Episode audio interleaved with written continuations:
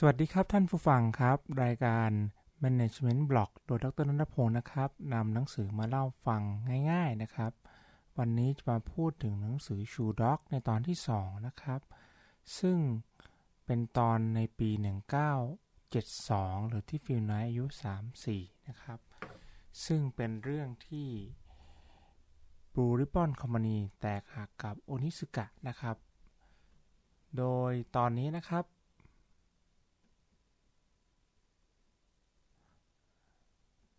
เป็นตอนที่เขา Phil Knight นะครับ Blue Ribbon Company เนี่ย โดนประกาศว่า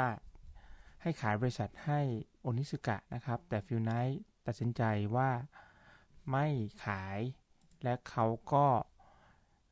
นำรองเท้าไนกี้ล็อตแรกนะครับ ไปขายในงานอุปกรณ์กีฬาที่ใหญ่ที่สุดในประเทศนะครับ ซึ่งเขาแอบไปสั่งมาจาก Nippon Rubber แต่งานที่ได้จาก Nippon Rubber แย่มากนะครับ แต่ที่เซอร์ไพรส์กว่านั้นคือคนตัดสินใจซื้อไนกี้ในกล่องสีส้มนะครับ เพราะเชื่อมั่นในBlue Ribbon Company ซึ่งคุณคิตามินะครับ จาก Onitsuka ก็รุดเข้ามาเลย มาตรวจสอบ Phil Knight นะครับ ซึ่ง Phil Knight ก็ตอบบอกว่า ที่ทำอะเพราะว่าเป็นการป้องกันความเสี่ยง Onitsuka จะเลิกส่งรองเท้าให้ Blue Ribbon นะครับ ซึ่งคิตามิก็ไปดูร้านใน LA นะซึ่ง John Bork ดูแล ซึ่ง Phil Knight บอกให้ Bork ซ่อนรองเท้าไนกี้ไว้แต่คุณคิตามิก็เจอรองเท้าไนกี้ที่ซ่อนไว้ เพราะคุณ Bork แอบหักหลังเอามาโชว์นะทำให้ เขากลับมาที่โอเรกอนอีกครั้งนะครับ โดยทำเรื่อง sue นะ Onitsuka กับริบ Blue Ribbon Company นี่ก็สู้กันนะครับ คืนนั้น Phil Knight ก็เรียกพนักงานทั้งหมดมาบอกว่าเลิกกับ Onitsuka แล้วทุกคนตกใจมาก แต่ Phil Knight บอกว่าเนี่ยเป็นการปฏิวัติอะเป็นการปลดแอกเรื่องที่ Onitsuka กดขี่มาตลอดนะครับ ในปีนี้ก็เช่นกันนะ ก็มีเหตุการณ์ เรื่องเศร้าที่โอลิมปิกนะครับ ก็มีเรื่องการฆาตกรรมในคนร้ายสวมหน้ากาก 8 คนฆ่านักกีฬาอิสราเอลไป 11 คนทำให้บิลโบว์แมนเนี่ยลาออกนะฮะจากการเป็นโค้ชทีมชาติอเมริกา แต่กิจการบริบอลนะครับก็ดีขึ้นอย่างต่อเนื่องนะครับ เขาจ้างเนสตี้นักเทนนิสชื่อดังมาใช้รองเท้า ไนกี้สำเร็จด้วยเงิน 10,000 ดอลลาร์ ต่อมาในปี 1973 นะครับ ตอนที่ Phil Knight อายุ 35 เนี่ย Phil Knight ก็ได้จ้าง Steve Prefontaine นะครับ หรือที่ก็ Pre ที่เป็นนักกีฬาโอลิมปิกนะอเมริกาที่ Bowerman เป็นคนแนะนำมา ให้มาเป็นพรีเซนเตอร์ของ n i กี้ได้เงิน 5,000 US ดอลลาร์ต่อปี แล้วก็เขาได้ให้เจฟจอห์นสัน ซึ่งเป็นคนที่มีความสามารถในการดีไซน์รองเท้าเนี่ย มาทำงานที่ส่วนกลางและให้บ๊อบวูดเดลเนี่ยไปทำงานที่อีสต์คอส์นะครับ แล้วก็ทุกคนก็สลับหน้าที่กัน ในปีนี้นะในปีที่แล้วเนี่ยบูริบอนคอมมานีขาดทุนกว่า 57,000 ดอลลาร์นะครับ ถึงแม้จะมียอดขายสูงถึง 3.2 ล้านดอลลาร์นะครับทำให้ Phil Knight โดนกดดันอย่างหนักจากผู้ที่ให้หุ้นกู้นะครับทำให้ Phil Knight ต้องปรับกลยุทธ์นะ โดยการที่หนึ่งก็คือ ต้องคล้ายๆไงคล้ายๆบอกว่าให้คนที่ซื้อรองเท้าเนี่ยต้องอจ่ายเงินก่อนแล้วครับ แล้วก็ อะไรอย่างเงี้ยเพื่อให้ได้มีสภาพคล่องนะครับ แล้วก็ มีการฟ้องร้องกันระหว่างนิสกากับบูริบอนต่อมา แต่เขาก็ได้ลูกชายชื่อทราวิสในปีนี้ ต่อไปในปี 1974 นะครับ ซึ่งเขาอายุ 36 เขาก็ขึ้นศาลนะครับ กับโอนิสึกะนะครับ แล้วก็ทางด้านปรากฏทำไปทำมาโอริสุกะแพ้นะครับ เพราะว่าคุณคิตามิเนี่ยพูดภาษาญี่ปุ่นแทนที่พูดภาษาอังกฤษทำให้ศาลไม่เชื่อไต่แล้วเขาได้เงินมา 4 0 0แสนดอลลาร์นะครับ แล้วก็เขาก็ได้ร็อบสเตรสเซอร์นะครับทนายมาช่วยนะครับ แล้วก็ได้คุณเดลเบิร์ต เจ เฮสนักบัญชี จากไพรซ์ e มาช่วยอีกนะครับ แต่ปัญหาคือว่านิกสันประกาศลอยตัวค่าเงินนะครับทำให้ค่าเงินเยนญี่ปุ่น แปรปรวนทำให้เขาไม่สามารถใช้โรงงานที่ญี่ปุ่นต่อไปได้แล้ว ต่อมาในปี 1975 ตอนที่เขาอายุ 37 นะครับ ก็มีปัญหาหลาย ๆ อย่างนะครับไนกี้ขาดสภาพคล่องอย่างหนักนะครับ วันหนึ่งนะครับ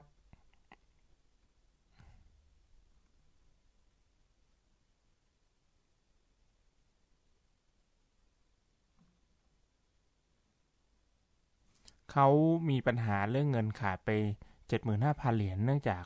เมื่อปีที่แล้วปี 1974 เนี่ยเขาไปตั้งโรงงานใหม่ที่นิวอิงแลนด์นะครับทำให้เงินเขาช็อต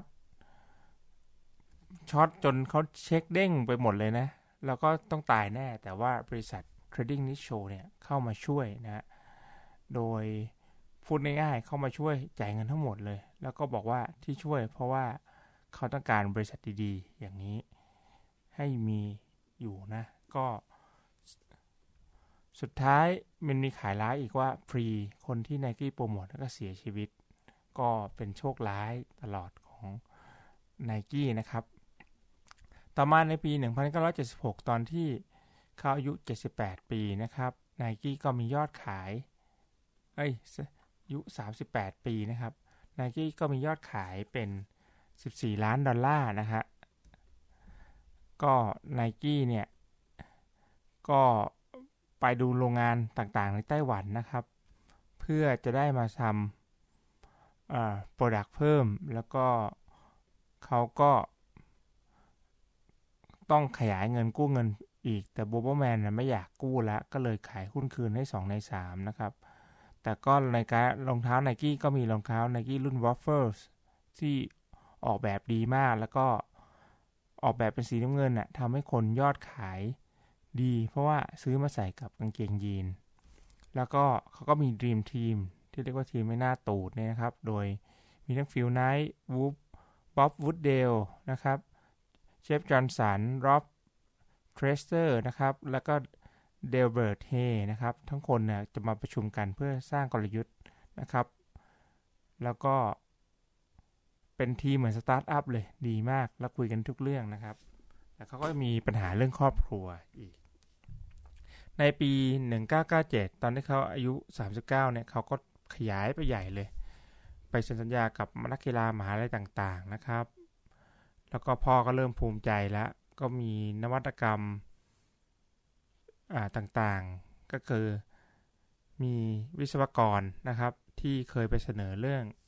Nike Air เนี่ย ให้กับ Adidas มาเสนอ เขาก็แต่ว่า Adidas ปฏิเสธเนี่ยเขาก็เลยรับว่าจะทำอันนี้แล้วก็ทำให้ได้เลกสิทธิ์ Nike Air มา ยอดขายเขาก็ถึง 70 ล้านดอลลาร์แล้วนะ แต่นี่ก็ถึง 90%เหมือนกัน แล้วก็มีปัญหาเรื่องรองเท้ากอล์ฟจากโรงงานจากไต้หวันอะไรพวกนี้นะครับ เขาก็ออกสโลแกนนะครับ There is no finish line ในปีนี้ แล้วก็จะมีปัญหาเรื่องอเมริกัน selling price ก็คือโดนเรียกภาษีหลัง25 US ดอลลาร์ ซึ่งไนกี้ไม่มีปัญญาจ่ายภาษีนี้แน่นอน ก็เลยต้องสู้กันต่อไป ในปี 1978 นะฮะ ตอนที่เขาอายุ 40 เนี่ย ก็หยุดไม่อยู่แล้วนะ เขาก็เนื่องจากยอดขายก็เพิ่มเป็น 140 ล้านนะครับ แล้วไนกี้ก็ย้ายไปอยู่ในตึกใหม่ 3,700 ตารางเมตรใหญ่มากนะครับ แล้วก็จ้างคนไปล็อบบี้เรื่องภาษีศุลกากรนะครับ แล้วเขาก็ทำเรื่องขยายเกี่ยวกับธุรกิจเสื้อผ้านะครับ แล้วก็ไนกี้ก็ออกรองเท้ารุ่นใหม่ชื่อ Trail Win นะครับ ซึ่งเป็น Nike Air แหละ แต่ว่าประสบความสำเร็จแต่ว่ามีปัญหาคือฉีกง่ายกันไปต้องเรียกคืนมาหมด และในปี 1979 ตอนที่อายุ 41 ปีเขาก็ไปล็อบบี้ที่วอชิงตันนะครับ ใช่สวจากโอเรกอนช่วยเหลือนะครับ และไนกี้ก็เริ่มวางแผนที่จะไปขายรองเท้า 200 ล้านข้างในประเทศจีนนะครับ ในปี 1980 ตอนอายุ 42ไนกี้ก็เข้าสู่ตลาดหุ้นนะครับ เพราะว่าเขา ตอนแรกเขาไม่คิดว่าจะเข้าตลาดหุ้นเลย แต่ว่ามีมีหุ้นเนี่ยตอนนั้นนะมีออปชันว่า คนที่มาซื้อหุ้นเนี่ยไม่มีสิทธิ์เข้ามาในการบริหารเขาก็เลย เอาหุ้นเข้ากับ IPO ซึ่ง IPO พร้อมๆกับตัว Apple ของ Steve Jobs เลย ในการเปิดขายหุ้นเนี่ย หุ้นขายในราคา 22 ดอลลาร์ ฟิลถือ 46%คิดเป็นเงิน 178 ล้านดอลลาร์ บิลบาวเวอร์แมน มีหุ้น 9 ล้านหุ้น ส่วนทีมผู้บริหารเจฟจอห์นสัน บ๊อบวูดเดลร็อบสเตรสเซอร์ และเดลเบิร์ต เฮส มีหุ้นคนละล้าน 6 ล้านดอลลาร์ แล้วเขาก็ไปติดต่อขายไปในจีนนะครับ ไปโดยมีเดวิดชางพาเฟอร์พาไปติดต่อ แล้วก็ได้โรงงานในจีนมาทำงานอีกนะ ก็เป็นเรื่องที่เขาประสบความสำเร็จเข้า IPO แล้ว ก็จากงานที่ยากลำบากในอดีต ไม่มีเงินจ่ายธนาคารนะครับ เป็นคดีความเช็คเด่นนะแล้วก็เจฟจอห์นสัน คนที่ผลักดันไนกี้แล้วก็เรื่องการขออนุญาตทุกอย่างเนี่ย ก็ประสบความสำเร็จตอนที่เขาอายุ 42 นะครับทำมาเกือบ 20 ปี ไนกี้ในวันนี้ก็เป็น บริษัทแบรนด์ที่ใหญ่ที่สุดนะครับนะฮะกีฬาที่ใหญ่ที่สุดของโลกแล้วก็ทุกอย่างนะครับเขาก็มีสิ่งที่ฟิล์มไนท์บอกต่อผู้ประกอบการรุ่นใหม่นะครับ ก็คือว่าให้ทำในสิ่งตัวเองรัก แสวงหาคนที่มีความมุ่งมั่นเหมือนกัน และมีความฝันเหมือนกัน แล้วเขาก็ควรบอกว่าคุณควรนำในสิ่งที่ตัวเองรัก และอย่ายอมแพ้เด็ดขาด ถ้าคุณใช้ชีวิตตามความฝันความเหนื่อยจะหายไป ความเป็นฝันจะเป็นพลัง และจุดสูงสุดจะเป็นความรู้สึกที่คุณไม่เคยสัมผัสมาก่อน ก็ขอจบตัวเรื่องชูด็อกสำหรับตอนที่สอนในตอนนี้นะครับ ก็ฝากคนที่รับฟังนะครับที่ติดตามรายการ Management Blog เนี่ย เข้ามา Subscribe แล้วก็ ฟังสาระดีๆ ที่เอามาแชร์ให้ทุกคนฟังด้วยนะครับ ขอบคุณมากสำหรับตอนนี้ครับ